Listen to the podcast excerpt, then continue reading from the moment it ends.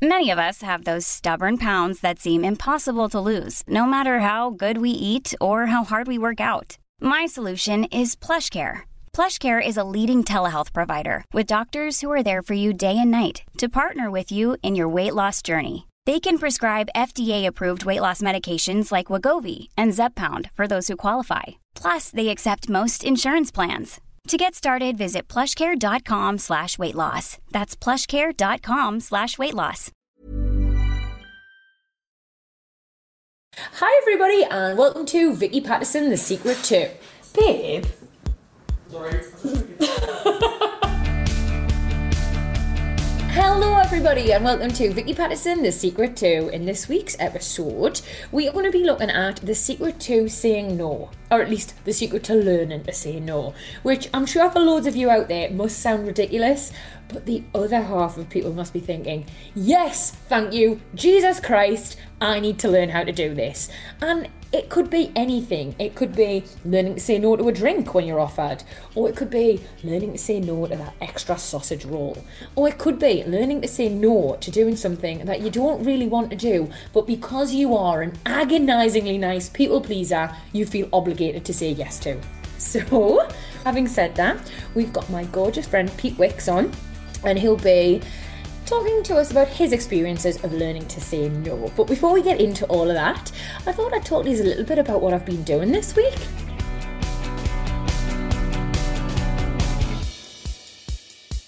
I mean, anyone who follows us on Instagram, and I'm assuming you do if you're listening to my podcast, probably knows because I'm a notorious oversharer, but I've had quite a nice week, actually. Um, it got brought to my attention by some not-so-nice people on Instagram, you know who you are, Sharon, that um, I'm a bit of a bellend. Her words, not mine. Again, thank you, Sharon. Um, I've always considered it sort of a responsibility of men as someone with a big social media following, especially at times like like these, which are quite uncertain, quite scary, and I'd imagine even more so for someone with a brand new business, um, to use my platform to promote these people. And honestly, I've got time for anyone who has got drive, ambition, hustle. Jesus Christ! I couldn't help it. Couldn't help what? I couldn't help it. There's only so far looking like that's going to get you. Fucking get out! So th- that's me fella who, I mean, obviously, well, everyone knows I'm recording my podcast at home. Um, I've not got a fancy studio or a sixteen room mansion. I'm living in a two bedroom department in Brentwood, and Erkan's got hay fever. So there he is. Say hello to everybody then. Hello everyone. Don't act shy now, you nasal fuck. Anyway, right, what was I saying? So yeah, anyone with hush, hus- anyone with hustle, ambition, drive, I just, I've got time for those people. They are trying to make their lives better. They are trying to better their situation for their family. And it's the least I can do to support them on my social media channels, Instagram, Twitter, whatever it may be. Um, but I mean, let's have it right. This is not an incredibly selfless act I'm doing. I am receiving wonderful things for free sometimes in exchange to promote these things. So it kind of came to my attention and realisation that I'm the last person in the world who should be getting anything for free. I am. I am, quite frankly, the last person. And I felt a bit guilty. I started to feel like, I don't know, just a bit ashamed of myself and the way I'd conducted myself on social media. I'm not trying to brag about the things I get. That That's not me at all. But I can understand somehow sometimes it might have come across like that. So I just wanted to say I was sorry. Um, and by way of apology, I'm running a very special giveaway with some of my favourite little brands and developing companies, and giving some people who are truly deserving of all of the wonderful free things I get the chance to win some of them. So I haven't um, picked the winner yet, but I will be soon.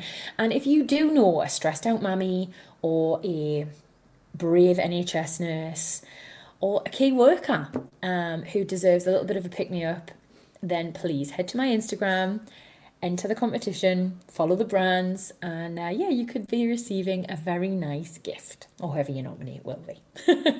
um, anyway, enough of that. Sharon has had enough airtime.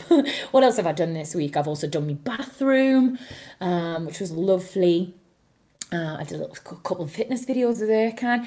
I've done some nice cooking. It's ultimately been quite a nice week for me. Um, but I think what inspired this week's episode, Learning to Say No, was that I've been roped into doing so much shite. And, like, can anyone else relate? Normally, in everyday life, when you've got your job and your family and your social life and you're juggling all these balls in the air, you have so many valid excuses to say no to things you don't really want to do. Uh, you've got your job, you've got your family, you've got your friends, you've got your active social life, your hobbies, all of these balls that you're trying to keep in the air. And when you can't make something, you can't go and see a friend, or you, you can't commit to something, people understand because you have legitimate reasons why. But what lockdown has done has has taken away all of those excuses. We have no more reasons not to do anything. So I've been roped into everything. You name it, I've fucking done it this week. Online workouts with people, check. Zoom calls with mates, check. Other people's podcasts, check. Live cook-alongs, fucking check. I've done it. I've done them all because I am one of those annoying people pleasers I mentioned earlier. And I just don't know how to say no. So that brings me on to this week's episode. Vicky Pattison, The Secret to Learning to Say No. And I would just like to welcome my wonderful friend, Pete Wicks. I do feel like sixty-seven percent of your appeal is how you look. Not right now, it's not. I still like this look. You have such a small head when all of that hair isn't around it. This, feel, this feels like when Sky go to the weatherman and they just stood there. Hello, Peter. Hello, my little love. How are you? I'm all right. Thank you, Petal. How are you? You didn't tell me it was the secret to saying no. I'm not very good at that. I think that's why I want you on. Oh, I see. I see. Just to mug me off. Love that. Thanks.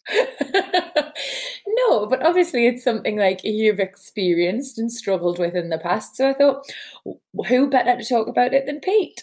What exactly are we saying no to? Well, that's the question, hon. I mean, you said yes to doing my podcast, which obviously means you've got some time on your hands. So we're not going to talk about it straight away. Let's talk about other things. Let's have a catch-up. Come on then, let's have a catch-up. What's been happening? Well, how have you been? Because you're on your own with your puppies and I'm worried. You're wor- what, what, worried about the dogs? Are they okay, Pete? Basically, show me the dogs. I'm, I'm pretty sure they're alive. Uh, one of them definitely is, because I can see him moving. The other one, I'm not entirely sure what he is. No, they're good as gold. Do you know what? They kept me sane uh, throughout, yeah. throughout the whole lockdown thing, because I am on my own. Big, you're supposed to go, ah. Oh. Uh. Oh, don't give me that shit. Um, Yeah, so it's been um, it's been a lonely couple of months, but the dogs have kept me sane, although I think they're fed up with me. They're like, when's he come back to work? Yeah, no, seriously, I, I genuinely, especially Peggy, because um, I, I spent about half an hour flying around the living room the other night in the air, you know, like spider pigs. Yeah. Making plane noises. Uh, and then when I put it down, she just looked at me like, what the fuck are you doing? You've lost your fucking head. That's it. So, why don't you fuck off out somewhere? if any if any pet could perfect that look, it would be Peggy. Like, I think she must have a, a withering stare. Yeah, no, she's she's honestly, I've started calling her Hannibal Lecter because she scares me. She scares me on so many levels. Sometimes when I sleep, I wake up and she's just watching me with that one beady little eye, and I think, oh God, fuck me, what have I done? For anyone who doesn't know, Pete is a huge animal lover and he has two dogs. He has one little French bulldog called Eric and another which he adopted called Peggy. And Peggy was not in the best shape when you found her, was she? She was all over the shop. She was um, quite badly abused and half her face was missing. She lost an eye. So, yeah, she's constantly winking. But she's a beautiful little thing. Oh. You're nice to her because if you piss her off, the chances are at some point she will try and kill you. Yeah, sweet but savage. Sweet but, yeah, yeah, exactly, sweet but savage. And Eric's just like a big fat lump of loveliness. He sort of looks like a loaf, he looks a little bit like a loaf of bread with legs. Eric is the anti-Peggy, I think. Yeah, they're the complete polar opposites, polar opposites. Peggy is um, a lovely, delightful bitch, and uh, Eric is just a real nice guy. I feel like this might be how people describe me and Erkan. Actually, that's a really good point. Yeah, Eric is Erkan, just a real nice guy. And, uh, yeah, Peggy's, um, yeah, she's a waste of space, much like Vicky Pattison. You love Peggy and Vicky Pattison, so I'm fucking going to take that as a win. Yeah, well, listen, I'm a fixer. I like broken people. Scumbag.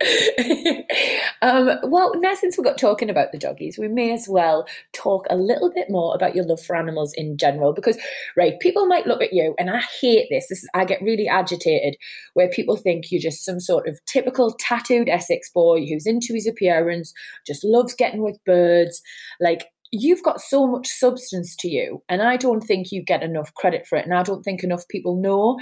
So not only is Pete like a huge animal lover, he doesn't just leave it there. He campaigns for animal rights. He very recently did an expose on fur farms in Finland, and I just want you to use this platform, Pete, to just to talk about what you're passionate about. So tell me all about the fur farms, please. Do you know what? It's a, it's a, it's a bit of a mad thing, really. Um, I started doing a lot of stuff with animals, well, quite a few. I've always loved animals. I think most people do, to be honest with you. But actually, oh. when you hear about cruelty within the animal world, people don't really – they understand it happens and they understand that all these bad things are going on, but they don't really put themselves in a position where they understand any more about it. They just go, I don't want to see it. I don't want to know about it. It's terrible. Yeah. It's terrible. By doing that, nothing changes. So I wanted to go and experience some of this stuff for myself so I could understand it a little bit better. So I've been to Korea uh, a couple of times to shut down dog meat farms. And yeah, I went to Finland to do like an undercover raid on a fur farm. Was it horrible? Listen, I'm I'm a thirty-one-year-old fella. I'm not the most emotional person in the world. And I'm afraid to admit I was in floods of tears the moment I got there. It's the most horrific thing I've ever seen in my life. The noise, the sound, what actually goes on. Um, and you can see, I mean, generally, and this is the, probably the worst part, is people that have a passion for animal rights or um, try and change things have got a bit of a bad rep for all being nutty and... and, and self-righteous, vegan. Patronising, vegan bellends, you know, that sort of shit. Um, but actually, in a way, you start to understand why, because if you have seen or, or, or if you have experienced that, the pure cruelty involved in it is heart-wrenching. And yeah. I've recently just done a, um, uh, another video for H S I where myself and three other people in the public eye watched a video um, about some of the torture and cruelty that goes on in a fur farm. Um, and it records our reactions to it. So although people, when you when you tell people that there's these videos, they don't want to watch them. And everyone goes, oh, I can't watch that, I can't watch that. And they, they turn away from the yeah. video, um, which is understandable. Well, you know, I don't want to watch that. But if you don't watch it, you don't fully understand. And it just goes over your head and you think for a minute, oh, God, that's terrible. And you crack on with your day. We're actually... And you can act like it's not happening as well. Exactly. You bury your head in the sand. And then you act yeah. like it's not happening and it's not relevant to me on a day-to-day basis, so I'm not going to worry too much about it and just hope that everyone else deals with it.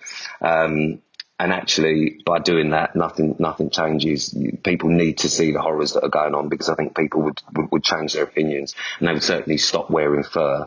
Um, you know, they would stop worrying about wearing that stupid fucking Canada Goose if they knew what went into the making of it. It's just crazy to me that in this day and age, people even still are wearing fur. It feels like such an outdated and barbaric practice. Like, you wouldn't think... I, I, can't, I do eat meat, so, like, do you know what I mean? I, I've got to hold my hands up. I'm not exactly preaching an entire vegan lifestyle. But the fur thing, it's just unnecessarily cruel, and I can't understand anyone still doing it. one hundred percent. And even the, even the meat thing, I was a massive meat eater my whole life up until I was, what, twenty-eight? And it was only through yeah. going to the dog meat farms that I became pescatarian initially and then yeah. now vegetarian. And I'm not fully vegan, but I think... Yeah. And, and then people will say, well, that's hypocritical. And, and, and you know, if you, if you really believe in all this, then you shouldn't eat dairy and you shouldn't do this. But and I probably will end up at that point. But it's a it's about educating yourself. And it's a slow process. You know, it's a slow process. Yeah. And you're not asking everyone. I don't look down on people that eat meat or or whatever else. It's a, it's a slow process. But it's about educating yourself and, and slowly changing the way you look at the world. And I think more people need to start educating themselves. And I'm not saying you've got to go... you know, completely vegan and not wear this and not do this overnight, but just start understanding what's actually happening in the world. And if more people did that, it would be a better place. Yeah. You're suggesting people are more are more conscious, not only conscious eaters, but also just more aware of what's going on around them and what these animals are being put through in order for us to have, if it's our Canada Goose jackets or if it's our cheeseburger, whatever. one hundred percent. And even things like what we've had um, with coronavirus and, and COVID, you know, there's loads of reports saying that that initially comes from the wet markets. And so now people know a little bit about wet markets, and, and, and that's been going on for years and years and years. And it's only now that it's affected people's day-to-day life where they're having to go into lockdown that suddenly they think, oh, them fucking wet markets are terrible. It's terrible what they do. It's been going on for fucking years. You didn't give a shit before you couldn't go and see your mates, did you? Do you know what I mean? No, that's it. Until it stopped you going to Ibiza this summer, nobody cared about the wet markets, and that's right. Oh, that's such a glaringly honest sort of view of our society, and it's quite scary, actually. It is. Oh, it is, and it's it is, it's like that kind of um, I don't know what the word is. It's, it's, it's, it's that bubble that people live in. That if it doesn't directly affect them, then they know it goes on, but they sort of go, "Oh, yeah, it's terrible." Anyway, what's for dinner? It, yeah. Do you know what I mean? Yeah. So. Oh, I get you. Do you know at the start of this, Pete, you were like, oh, my God, why have you got me on? I I don't know how to say no to anything, blah, blah, blah. Well, actually, you've already found one thing you said no to. Like, you yourself loved eating meat. You're a big eat- meat eater, and now you say no to it. So the secret to that for you was finding something you cared about more. Yeah, it's finding something you care about, one hundred percent. But I think that's the secret to everything, isn't it? That's the secret to life. It's finding saying, you know, it's I've not got the best reputation. If you, if you put it onto other things, I've not got the best reputation when it comes to winning. Um, I, I struggle saying no to that, but maybe it's because I've not found something that I care about more. You know, if I found someone that I genuinely cared about, maybe I wouldn't be a twat. There it is. I think we have stumbled upon the secret of saying no without even meaning to. Yeah, look at this. Find something you care about more. Yeah, growth. I'm witnessing growth. You guys are hearing it with your ears. I'm seeing it with my eyes. I've got a really weird tank top on. My hair's up in, I mean, basically my hair, we've been in lockdown. I'm not really seeing anyone. So, you know, why wash it? Uh, that's kind of my... So it sort of looks like, it looks like I've swum to this Zoom call. Um, it's so fucking greasy. But the annoying thing is, the annoying thing about you, Pete, is actually, so me and Pete, we've known each other for years now, and he is one of my favourite people in the world. We'll go out on a mad night out, me and him, and then we'll have work the next day. And I'll, I might not be working with him, but I'll see him. He'll get papped, or he'll FaceTime us, or he'll be with one of our agents. And I'll see him, and he annoyingly looks great. Like, he looks like he had a solid eight hours the night before, like just really well rested, refreshed. I, on the other hand, look like a tiny old little foot. Like, you're so frustrating. It's not that at all. What it is, is that when you get dressed up and glammed up, you look unbelievable. So when you've had a rough night, you can tell. I look like shit all the time. So actually, because because I've got this lived-in face and everyone just assumes that I, I woke up in a wheelie bin anyway, when I actually have woke up in a wheelie bin, no one fucking notices. So you, this is all, your entire image is a deliberate ruse. It's your master plan. Yeah, my entire image is always look like you've been on a solid night out, and then people will go, God, don't you look great? Because they're so used to you seeing seeing you look fucked. Does that make sense? It makes perfect sense, and that might just be my, my session brain, but yeah, it yeah, makes there's sense. Nothing worse than if you've been on a night out and then someone goes, oh, you look shit, where if you've been on a night out, you always look shit, doesn't matter whether you've been out or not, then people sometimes will go, oh, you actually look quite good, and you think, yeah, I know, I've had no sleep and I'm pissed still, but yeah, I know. And it makes you feel really good about yourself. Oh, you cr- you criminal mastermind, you evil genius, you. Listen, down there for dancing, up there for thinking. That's it. That is it, and up there for shit hair. Um... Hey, I'm Ryan Reynolds. At Mint Mobile, we like to do the opposite of what Big Wireless does. They charge you a lot, we charge you a little. So naturally, when they announced they'd be raising their prices due to inflation, we decided to deflate our prices due to not hating you. That's right. We're cutting the price of Mint Unlimited from thirty dollars a month to just fifteen dollars a month. Give it a try at mintmobile.com slash switch. forty-five dollars up front for three months plus taxes and fees. Promo rate for new customers for limited time. Unlimited more than forty gigabytes per month slows. Full terms at mint mobile dot com. If you're struggling to lose weight, you've probably heard about weight loss medications like Wegovy or Zepbound, and you might be wondering if they're right for you. Meet PlushCare, a leading telehealth provider with doctors who are there for you day and night to partner with you in your weight loss journey. If you qualify, they can safely prescribe you medication from the comfort of your own home. To get started, visit plushcare.com slash weight loss. That's plushcare.com slash weight loss. plushcare.com slash weight loss. You are probably the only person in the industry who, like, matches me. I think there's me, you, and Callum best in the in the top for how many reality T V shows we've actually done over the years. There's just the three of us. We're all we're all podium placing. There's no need to get jealous. But you've done them all, haven't you? Yeah, well, it's quite funny because me and you we do like job swap. Yeah, we always do. And this year in particular, you job swapped with me and went on MasterChef. I did, yeah. I... How was that, Peggy? Um, do you know what? I um I love MasterChef. I love the show, so I was over the moon to to have been asked to do it. Um, the one sort of glaring issue that I could see as soon as I got asked to do it, um, and I thought it could be a problem, is the fact that I can't fucking cook. Um, I thought to myself, I mean, that could be a stumbling block. Um, and then obviously when when when I told you about it, um, and then you put the pressure on me. Because obviously you did so fantastically well, which we were all surprised about, by the way, Vic. Um, you and me both, mate. um, so, yes, I felt a bit of pressure, but I loved it. Absolutely loved it. And I've come out of it. Can I cook? No, absolutely fucking not. I still can't. But um, but but I loved it. It was it was it was honestly a really, really fun thing to do, and it does ignite a passion for food. And everything oh, I cooked was vegetarian. Really? Yep. That's that's a really bold move because John and Greg are both big meat eaters. So hats off to you for your, your bravery there, son. Yeah, I mean, they fucking hated me, but, um, you know, listen, who doesn't love a bit of veg? um, I right. Be honest with us here, because I loved the I loved the show, but I found it one of and everything I've done, like. Done The Hunted, done The Jungle twice, bloody... Yeah, all right, we get it. You've done a lot of things. Fucking hell.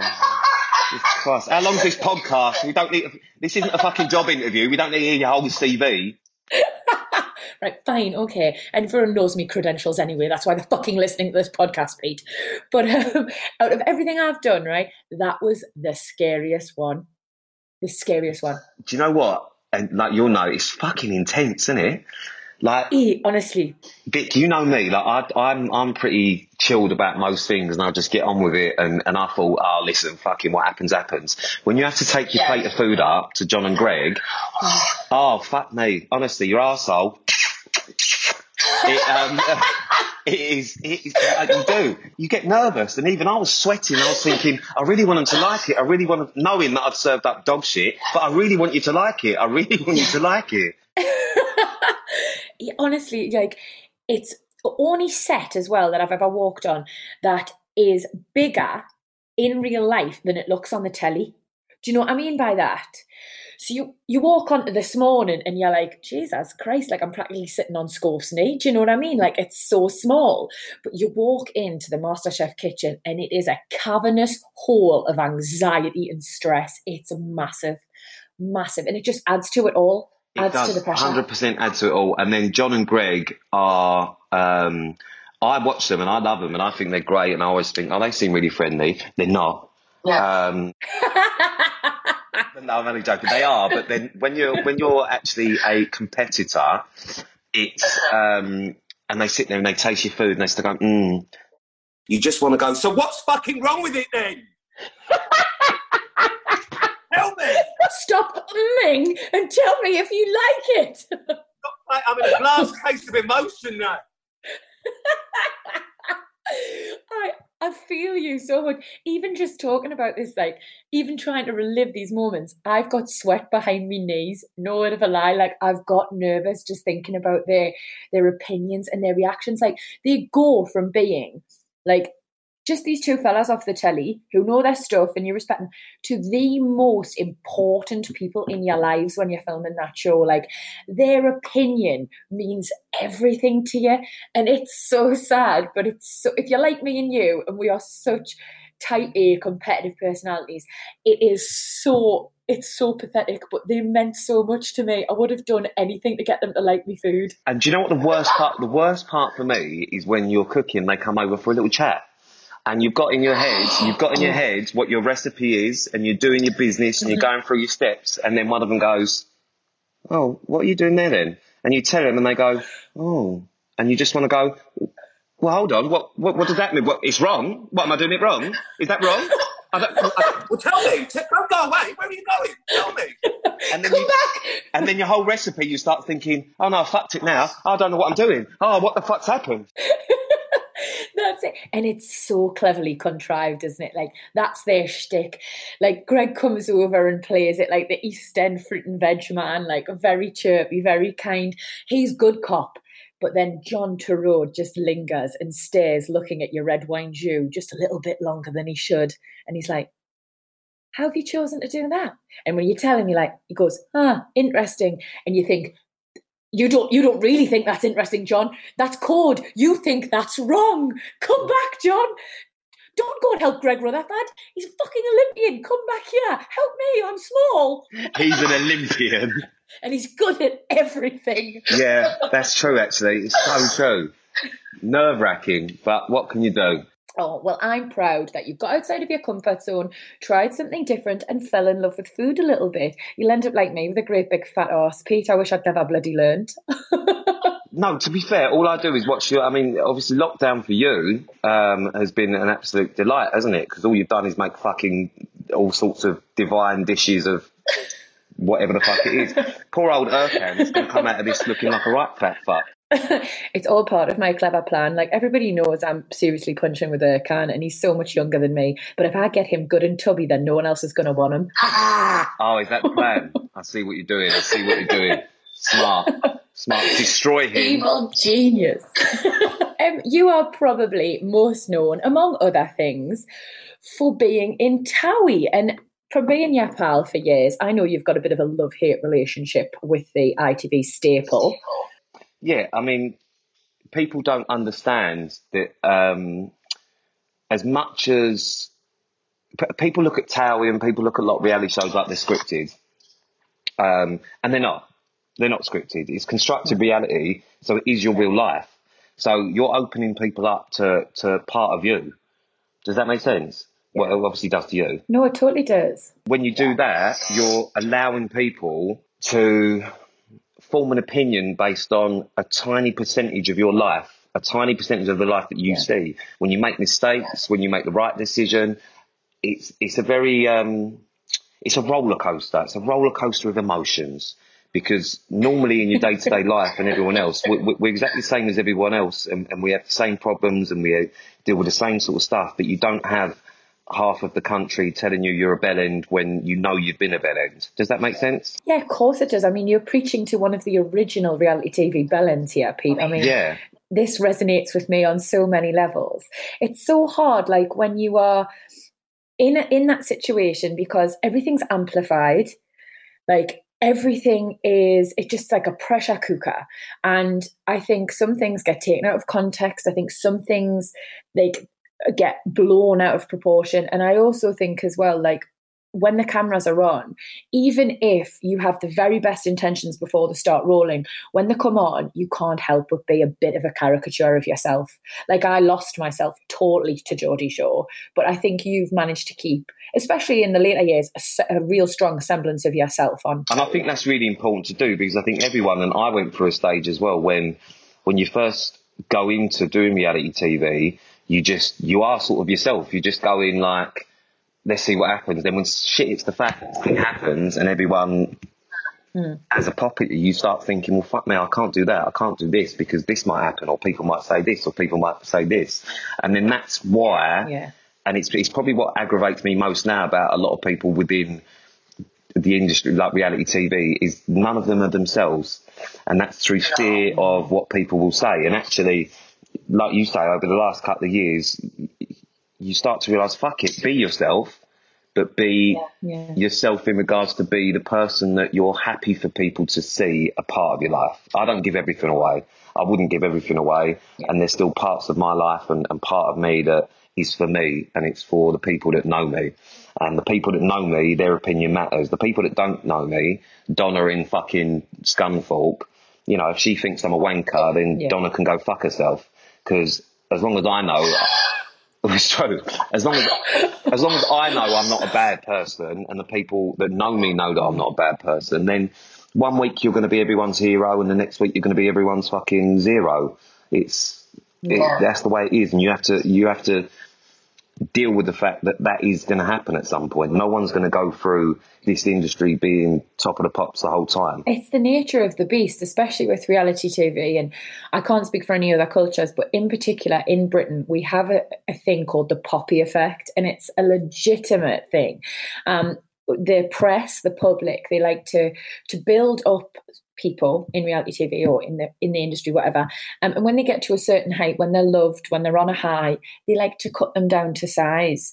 Um, and so it, it's just basic physics. What goes up must come down. So like you say, you will be riding a wave of being the like the funny one, the popular one, the one everyone can relate to, the nice guy.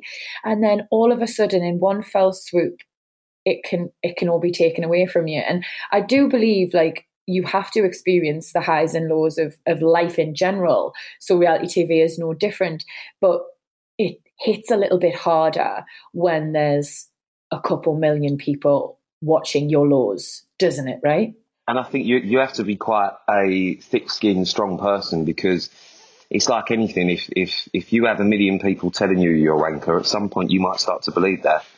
Um, and I think that's the problem, is, is sometimes you can start to believe what people are saying about you, but, but that's when you have to have the strength of character to remember, actually, no, I know me better than anyone does. And I know that I'm not a wanker. So regardless of whether a million people are telling me that I am, believe in yourself. That's it. I remember when I was... This is years ago now, doing Geordie Shore, but I like I got myself into a really terrible situation, and we won't go into it too much, like, but it it was it was bad, and I did something stupid, and everyone hated me. Everyone hated me, and to a certain extent, some of us still do. You need to stop fighting this. You fucking love me. Look, how could you not? I'm adorable. Part of that microphone bigger than your head, which is really off-putting. I have a small head. You can relate. Your head is tiny. You're like eighty-five percent hair. Fuck off. But yeah, like, I did something really bad, and loads of people understandably hated me after. But it's like you say, like, for long enough, I was told, oh, you're a monster, you're a disgrace, you're this, you're that. I actually one hundred ten percent believed it of myself. I didn't believe I deserved anything good, any nice relationships. I believed I was the scumbag that everyone was telling me I was. Did you ever have that moment where everything, you just, you faltered and you lost faith in yourself and you believed you were what everybody told you you were? Yeah, one hundred percent. A couple of years ago, it was the same thing for me. And you start to really doubt yourself as a person. You start to doubt what you're doing. You, you start thinking, everyone else is right, and I think it's really easy for, for, for you to do that. And I think that's probably why so many people, especially now, I mean, we're a bit older. If you come into into this quite young and having not had an awful lot of life experience, then you grow up really fucking quick. You grow up real quick um, because you, you don't get the opportunity to to go through your ups and downs on a small scale. Everything is amplified, like you say, and everything becomes an issue. Doesn't matter what you do. You say one wrong thing that you would do in your everyday life if you weren't in the public eye, and no one really batters an eyelid. They go, oh, you shouldn't do that. You say one wrong thing when you are in the public eye, you've got a million people telling you, you know, I mean, not even just like a, a, a little bit of abuse, you know, go kill yourself, I hope this happens, I hope that, and suddenly you're like, what the fuck? It becomes a real serious mad, life-changing thing. And it, do, it is a life-changing oh, yeah. thing. When you go through the shit stuff, it does become life-changing because it changes you as a person, one hundred percent. I don't think for one single second anybody listening to my podcast is a troll, or anybody listening to us now is the type of person who would, would write horrible things on social media or anything like that. But I hope anybody who might, it might have crossed their mind to do something like that in the past is listening to this, and I would just urge them to just constantly be kind, because every T V show you're watching, every sort of reality T V show you're into, the people who you're watching, they are real and they might make silly mistakes, but so does everybody. Yeah, who doesn't? So let's not judge them on, yeah, exactly. Don't judge them on one little thing, like give everybody a chance and always, always practice kindness. Yeah, one hundred percent. Great message there, Vic. Great message. Fuck off. Right, I'm going to use this moment, because you're taking the piss, to go for another wee wee. So I'll leave my headphones here so you can't hear it this time, okay? That'd be great, yeah, because no one wants to hear you having a piss. It was like Niagara Falls last time. Well, on that note, guys, I think we should probably wrap up part one. Um, in part two, Pete Wicks will be back talking all things the secret to learning to say no. So see you soon.